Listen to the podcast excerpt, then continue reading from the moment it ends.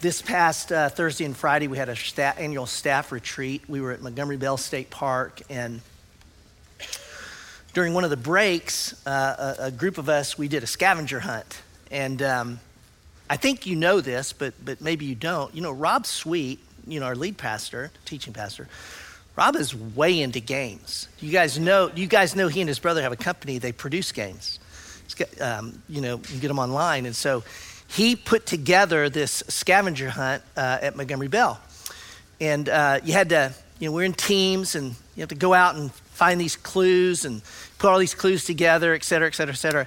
And uh, my team came in third, which was pretty darn good. You know, I thought it was pretty good, but we, we had a problem right at the beginning. That is when we went to our first area, and there are eight areas you had to go through throughout Montgomery Bell State Park.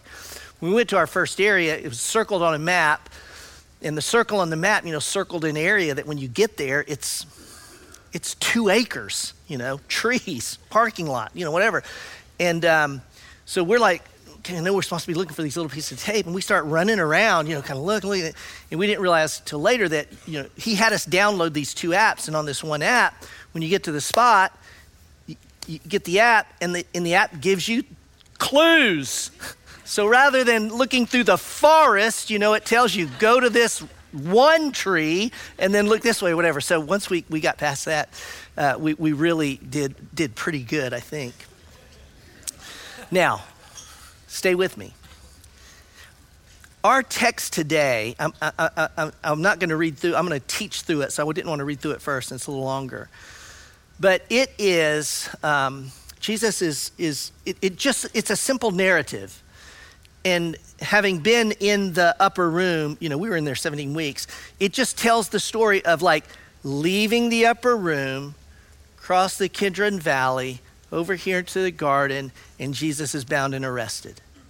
I mean, that's the story. Now, when we read it, it, it, it honestly looks like just like a tragedy ending in despair.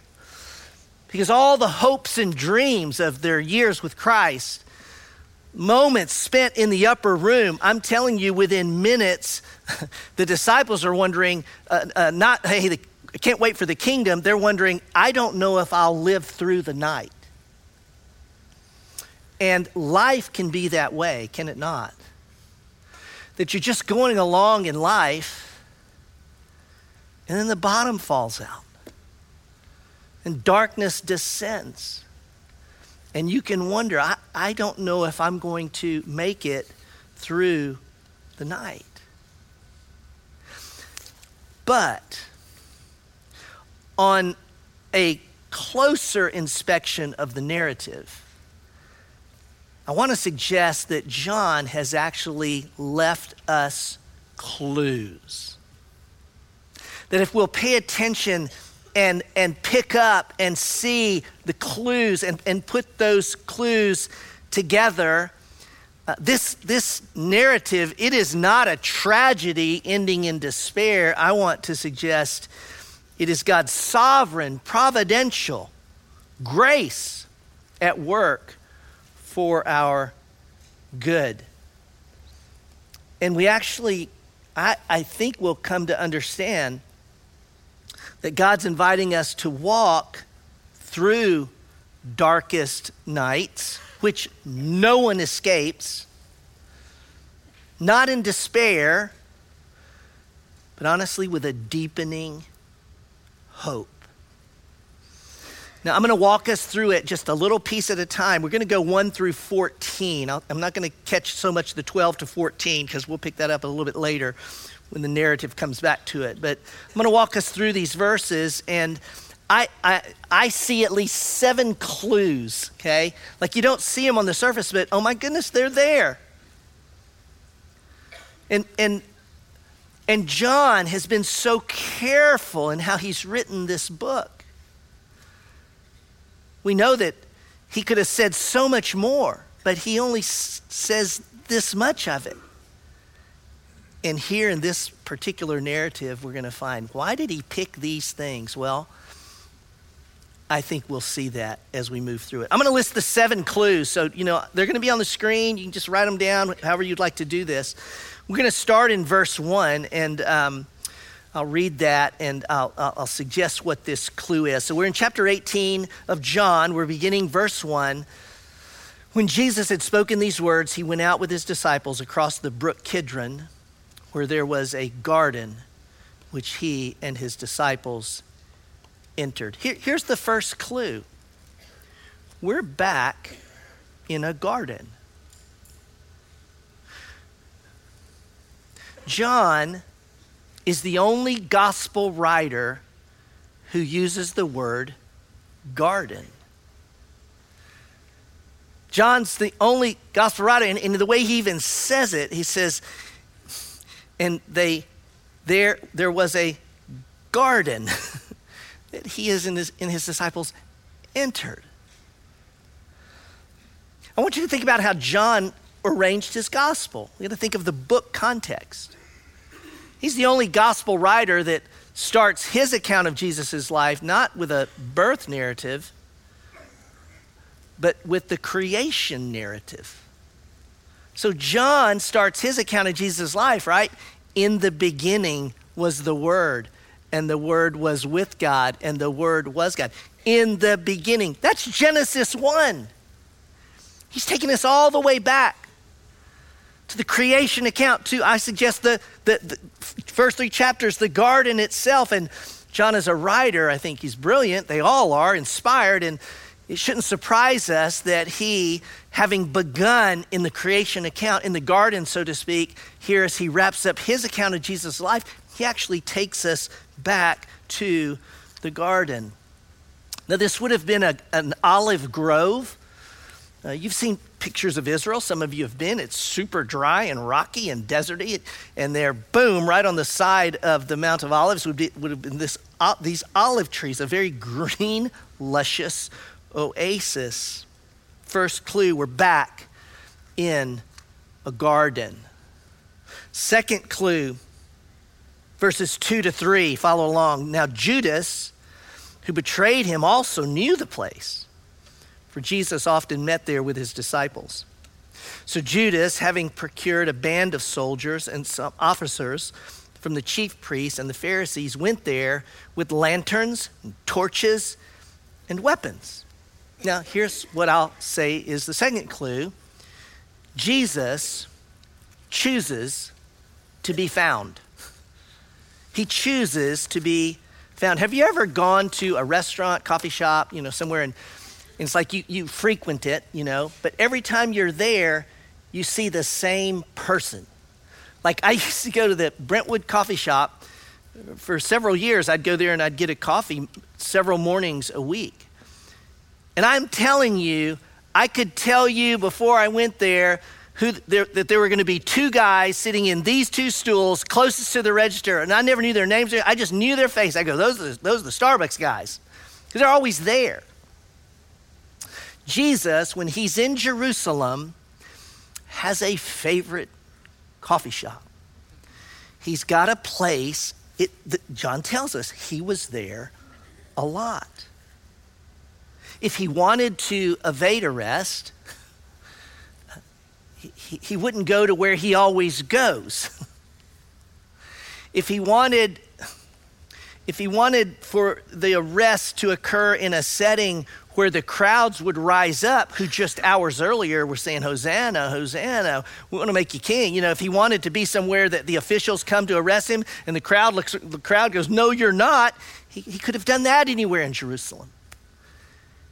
Instead, he walks in the darkness of a night to a place where Judas knows that he will be.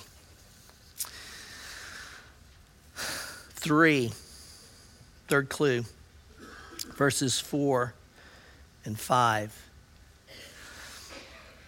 Then Jesus, knowing all that would happen to him, came forward and said to them, Whom do you seek? They answered him, Jesus of Nazareth. He said to them, I am he. Judas, who betrayed him, was standing with them. That little last statement is, is, is a picture of, of, of, us, for us to be able to look at this and go, there's, there's Jesus, is, there's Jesus' side, And by the way, just so you know, Judas is standing on the other guy's side. You know, that hits, uh, it, it's, he's revealing his own heart.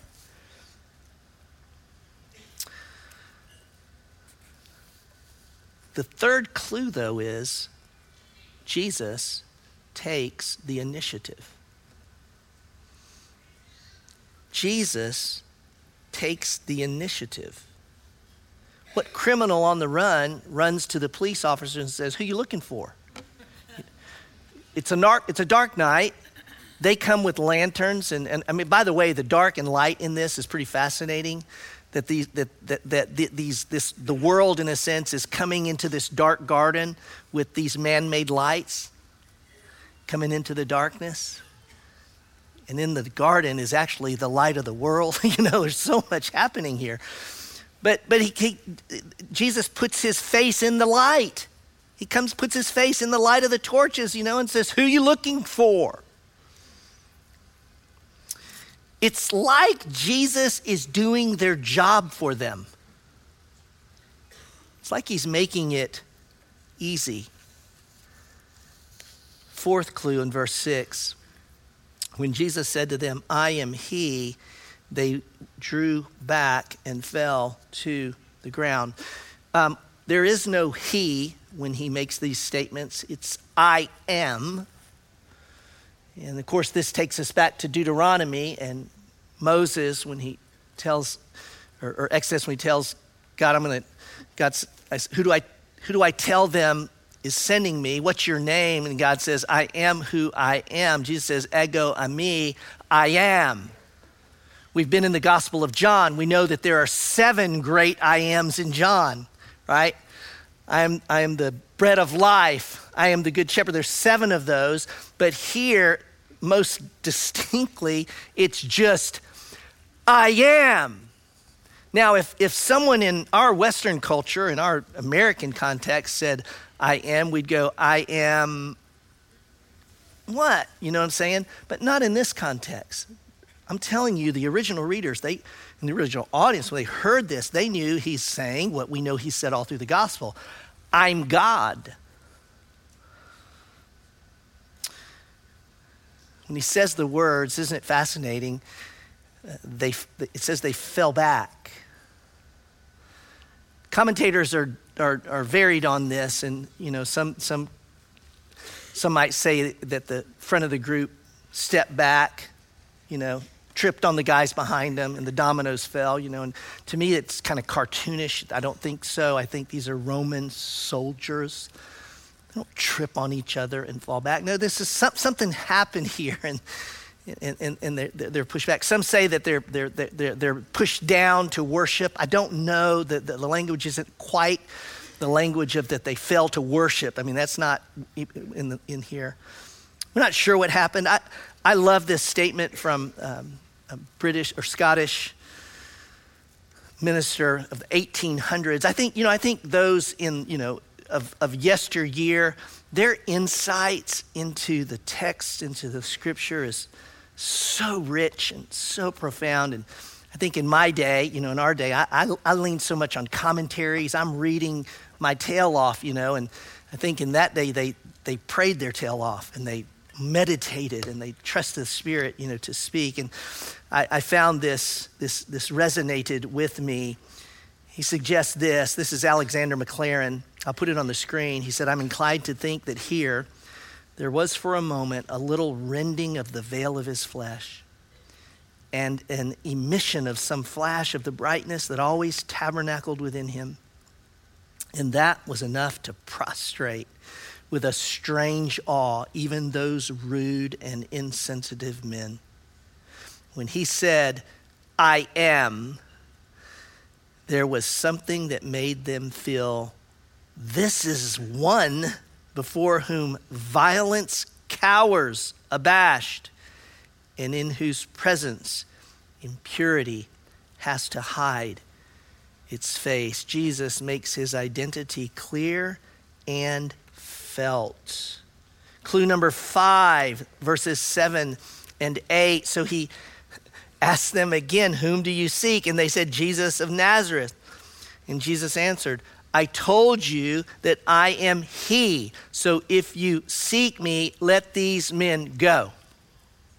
And I get a little tickled when I read that because, you know, again, we don't know what happened, but if you're toward the front of, you're toward close to Jesus and He said that first, I am He, and something knocked you down, and Jesus says, whom do you seek? And he's getting ready to say it. I mean, in my head, I'm thinking I'd be going, you know, like, grab a tree, hang on, you know, it's going to come again. We don't know. Jesus repeats it, I am. But it's a beautiful thing that he does. Jesus is thinking of the needs of the disciples. Um, can you imagine the disciples going through, literally, physically going through what Jesus is about to go through? I don't think they would fare well. And Jesus knows they would not fare well. We know when it's all over and in post resurrection, they're hiding, terrified. You can only imagine if they took what Jesus taken. Jesus says, No, that's not going to happen. And so it's interesting, you know, think about this. Twice he says, Who do you seek? And twice they say, Jesus of Nazareth. They didn't say Jesus of Nazareth and his disciples. So he already gets them committed. You're after me. Now, Jesus, because he does this, I assume Jesus knows they, they come intending to, to take him. But, but Jesus is, is he's caring for them. he says, Let these men go. Here's the clue, okay, because the clue is this Jesus issues the commands. Wait, I thought, I thought they're in charge. I thought they're coming to arrest this guy. I thought they're going to bound. And he's giving them commands. You see this. Don't want to overread into the text, but we know the, that this Bible is one story from beginning to end. You know, I'm suggesting that John's very intentional about taking us back to a garden. When I hear these words, and Jesus says, Let these men go, what, what, what echo do you hear in your Bible? An earlier story. You hear it? Let my people go. my people in bondage, let go. My disciples, whom I'm setting free, let go. Here's what I don't want us to miss because I, I, I, think the disciples did, you know, in the midst of this, and I certainly would have as well. When everything in their world was falling apart right before their eyes, Jesus was ensuring their safe passage, their security. Didn't look like it, like, like we just sang it. I don't know what you're doing, but I know what you've done. See, in the midst of that, he didn't take away the circumstances, the hardship, the loss, but he was acting to ensure that the circumstances and the hardship and the loss would not destroy them nor keep them from his ultimate purpose, purpose and plan for them. Sixth clue, verse 9. This was to fulfill the word he had spoken of those whom you gave me, I've lost none. Jesus is the clue here is Jesus' word is equal to scripture. In all the gospel accounts, you'll see this when you read any of the gospel accounts. You'll see this phrase all of this took place to fulfill what the Lord had spoken, what the Lord, the Lord God had spoken by his prophets. Or, hey, this has taken place that the scriptures, might, scriptures of the prophets might be fulfilled. And in this particular instance, they use this, John uses the same terminology for some words that Jesus had spoken. Like Jesus just said these words in the upper room I've lost not one of them. And then John takes those words and says, Yeah, because your word is is God's word, is equal to the scripture. And then the last clue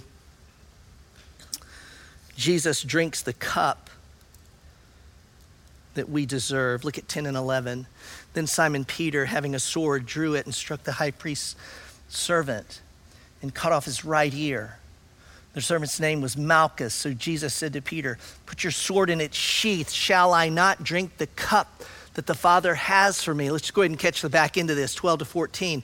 We'll cover this more later. But so the band of soldiers, their captain, and the officers of the Jews arrested and bound Jesus. So they got him, bound him. First, they led him to Annas, for he was the father in law of Caiaphas, who was the high priest that year. Here's an important statement it was Caiaphas who had advised the Jews that it would be expedient that one man should die for the many, if I can say it that way, for the people. We'll catch that in a moment. Jesus drinks the cup that we deserve.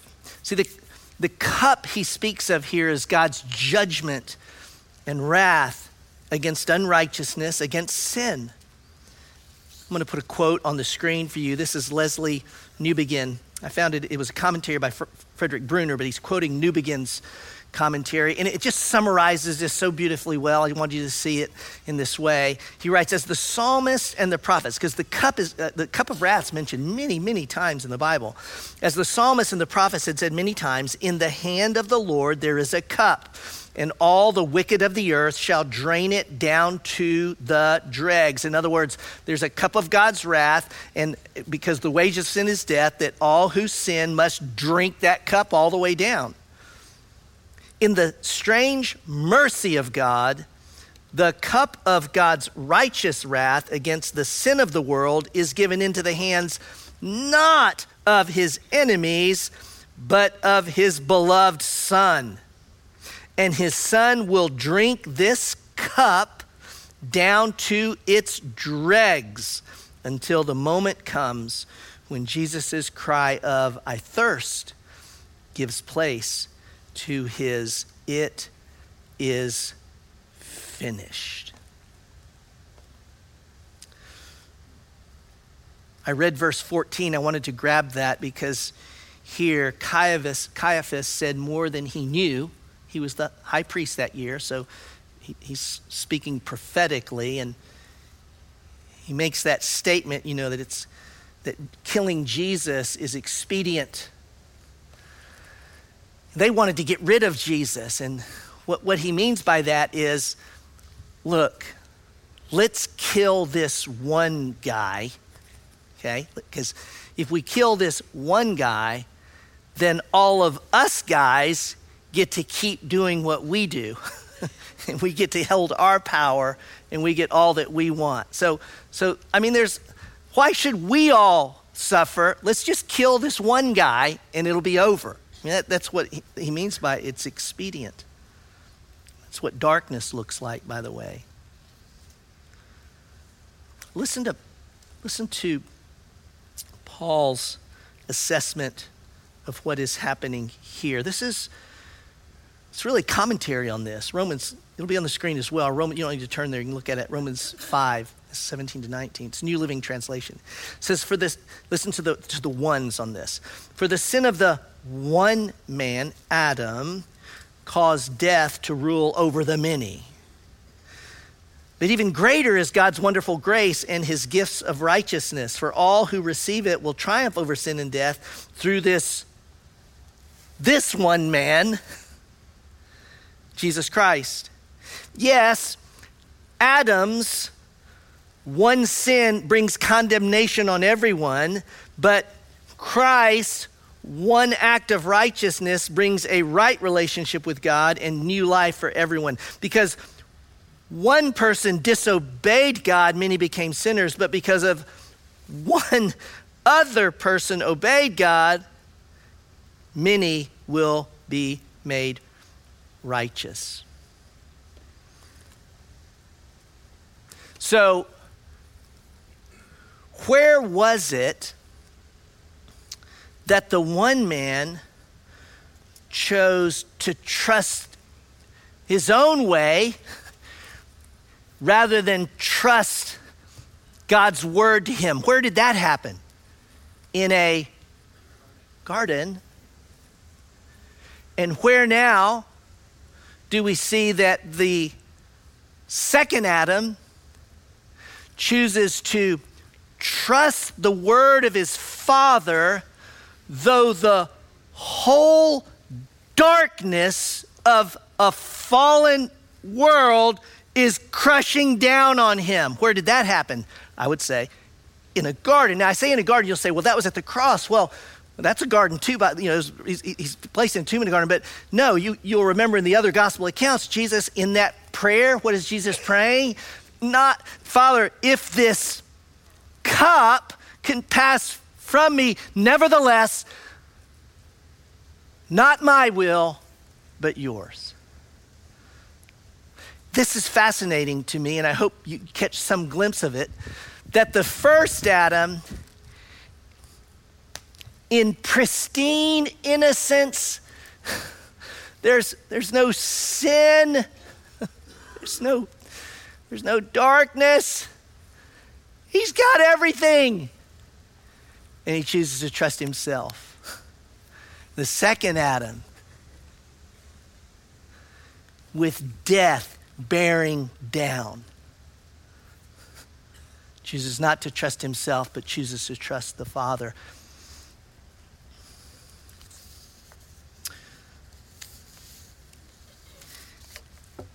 On the scavenger hunt at Montgomery Bell, you, you, you, we had, you had to get you had to go find these clues. And then rob had this there's a software app that you plug the clues in. And when you plugged these clues in the, app is a gps app. And it would it would go boom here's what you're looking for. And you just hit you know your map. And it, it and you walk this way and you walk this way and it takes you to within 10 feet of any place on the planet. So we're standing there and we know that we've put the clues in, we're within 10 feet of, of what, the, you know, the object that we're looking for. When we take those seven and we put them together, I think that we are within 10 feet for sure of what all seven mean. And this won't surprise you. It's a very simple statement. God is in control. You read the story and you go, no, he's not. This is a total mess. No, no, no. John's placed these clues to say, look, God is providentially, sovereignly working out his purposes and his plans. I, I, we must say, from our eyes, doesn't look like it. I would say for them, especially, they would be going, hey, this doesn't feel like this is the right way.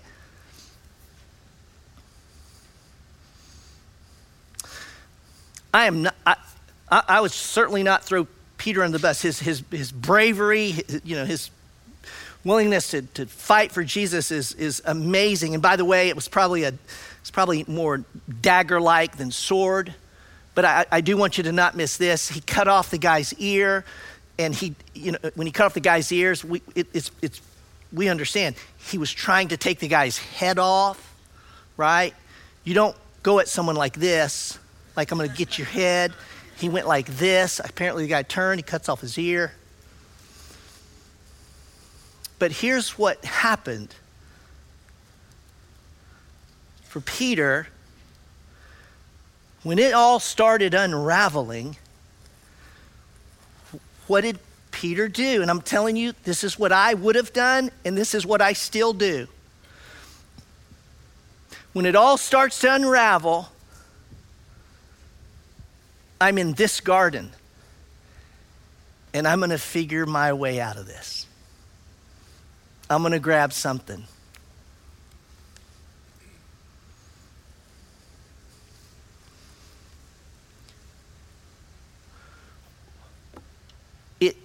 When things are going well, we don't see what's really in our hearts, right? It's when that pressure comes.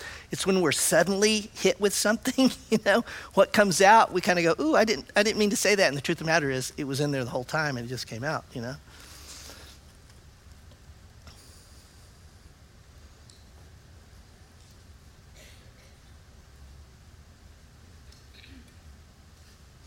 Jesus, with pressure beyond what we could ever comprehend, what came out of Jesus in that garden is who Jesus is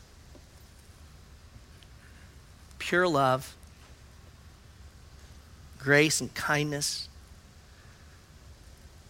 who purposed to redeem us by drinking the cup that was ours.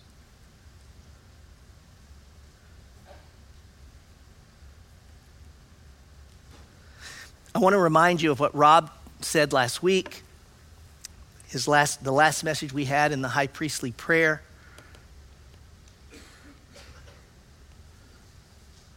Jesus' desire and our future are one and the same. Remember that? He said Jesus desires to bring us truly home, permanently home, and no darkness will thwart him. That's what the story is showing us. I want you to sit just for a moment. I'm going to invite the worship team to come back out. Would you sit for a moment with these seven clues, if you will?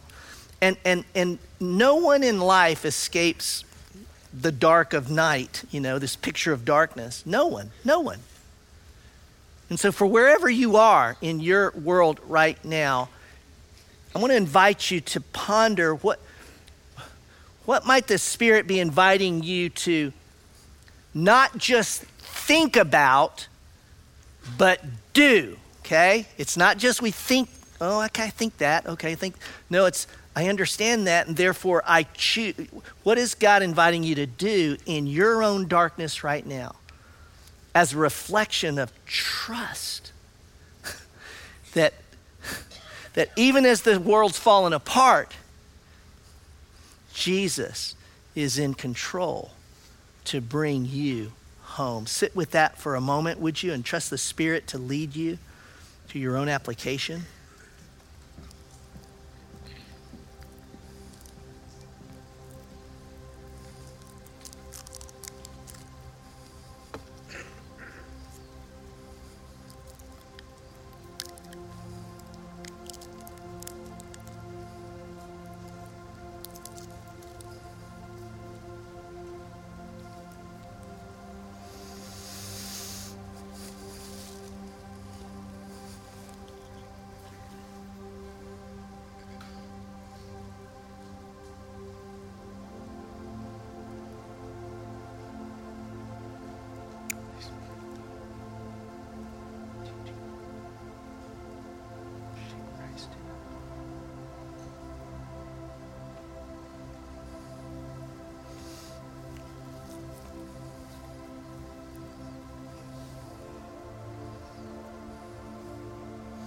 May I invite you to take the table elements. If you missed it, you can step out the doors and take them. If you're a guest of ours, you know, if you've put your trust in Christ, the table is Christ. And if you're in Christ, join us in this table. Take the bread and you'll hold it in one hand. You'll take the cup and hold it in the other.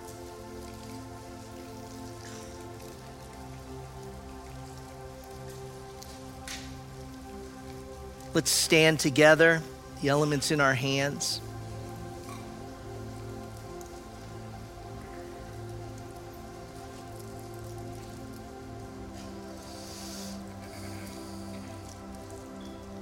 In the Bible, there's two cups there's the cup of God's wrath, and then there's the cup of blessing. there's a cup of death, and there's a cup of life. How wonderful that we come to this table week by week. And y'all, we hold in our hands not the cup of death, we hold the cup of life. Jesus' blood poured out on our behalf, his body broken on our behalf. And so we come, Lord Jesus, to this table today, mindful, having watched this scene unfold where everything seems to fall apart, and yet you are in control of every moment. And these events unfold not randomly, but sovereignly, providentially, purposefully. And in you, we can understand that even when darkness is upon us, no, you are at work for us. You secure for us the way through the darkness by your life, death, and resurrection. For your body broken, we say thank you. Receive the bread.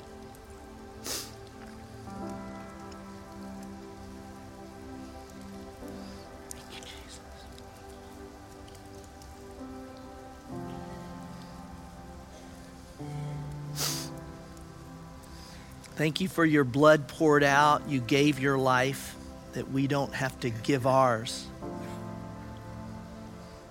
Thank you that you drank the full cup of the wrath of God toward unholiness, toward unrighteousness, toward wickedness. That you satisfied that justice.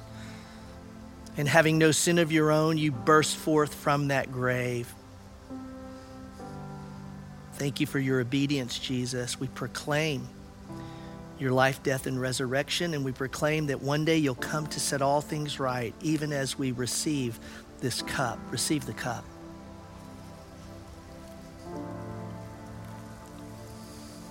Father, thank you for your sovereign providential grace at work for good,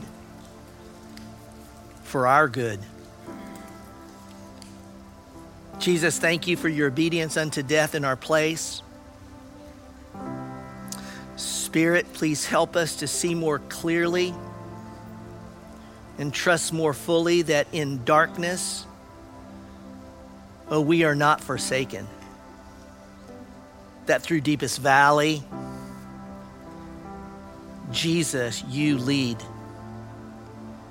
and you keep and you sustain and you bring us all the way home.